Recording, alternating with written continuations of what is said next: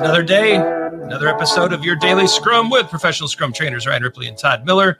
We get together each and every day to help you get better at Scrum each and every day. Like and subscribe, never miss a video. Leave us your questions and comments. Your comments and questions often turn into videos themselves. It's like magic. Magic. Todd, how, how you doing today, bud? I'm doing really good today. Nice. We have another good question from the comment section, Todd. Mhm. I think it's one we run into a lot, especially in our classes too. Mhm. How do you build trust as a non-technical scrum master?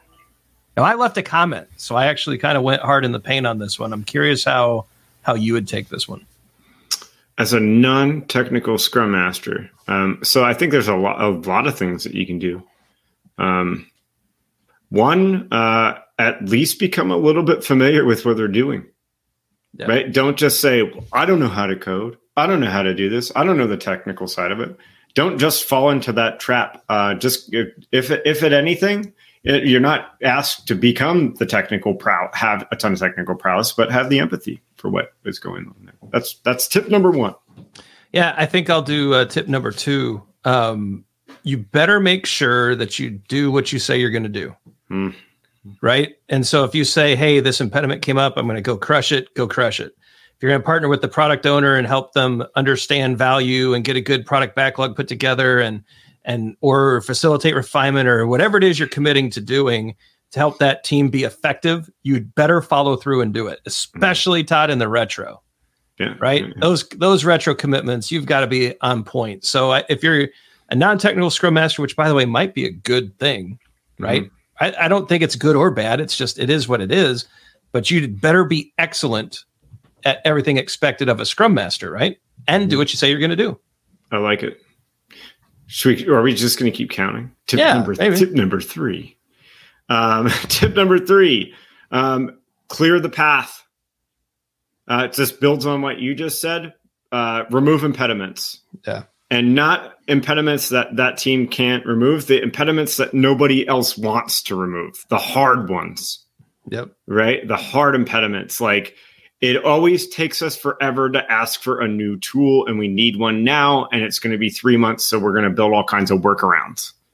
Right. Clear that path, attack that problem, and keep going after those things because people will appreciate the fact that you're dealing with those really tough to do impediments that nobody else has wanted to deal with.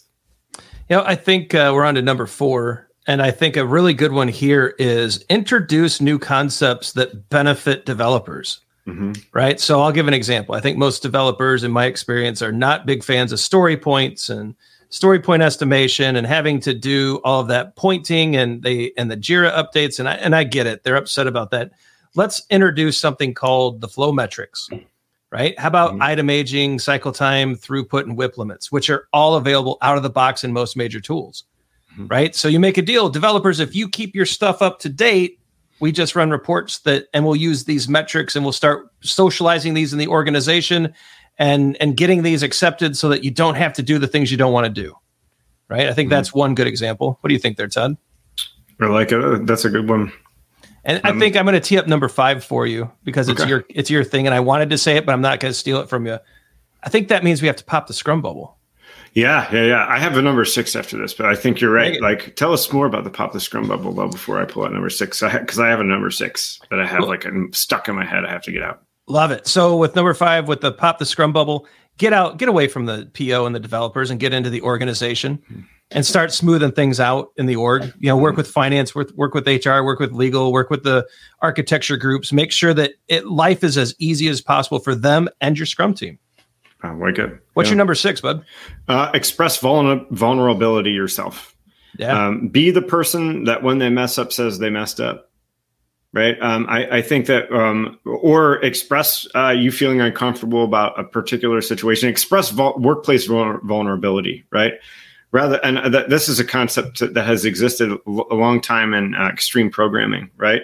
Um, get away from the adolescent surety that I know something better than anybody else. That's almost a direct quote from extreme programming and instead express workplace vulnerability. I don't know this. I kind of a tie into the Scrum values. I, I don't know this, and I'm fine not knowing this. I need help, or I messed up, or those kinds of things. So express vulnerability.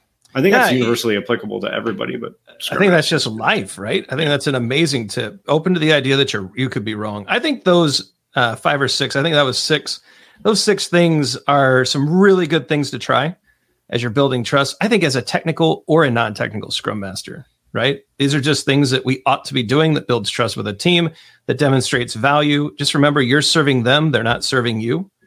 And so, you know, mm-hmm. keep that in mind. Anything else to add there, Todd? Uh, no, I think that's a good, uh, good, uh, good start. What else? Uh, I'm excited, excited to see what anybody else puts in here. If you're a non-technical scrum master, what's your, what, what do you do? Yeah, what's worked for you? Let us know in the comments. Leave your questions, like and subscribe so you don't miss a future video. Check out the socials. We've got a lot going on on Twitter and LinkedIn, and every once in a while, some Facebook action. Some videos are going to pop up. It's our two courses Learn the Scrum Framework and Learn EBM with Todd and Will. Stuff out there. Uh, let us know what you think in the comments. And uh, you know what? Go build some trust. Do what you say you're going to do.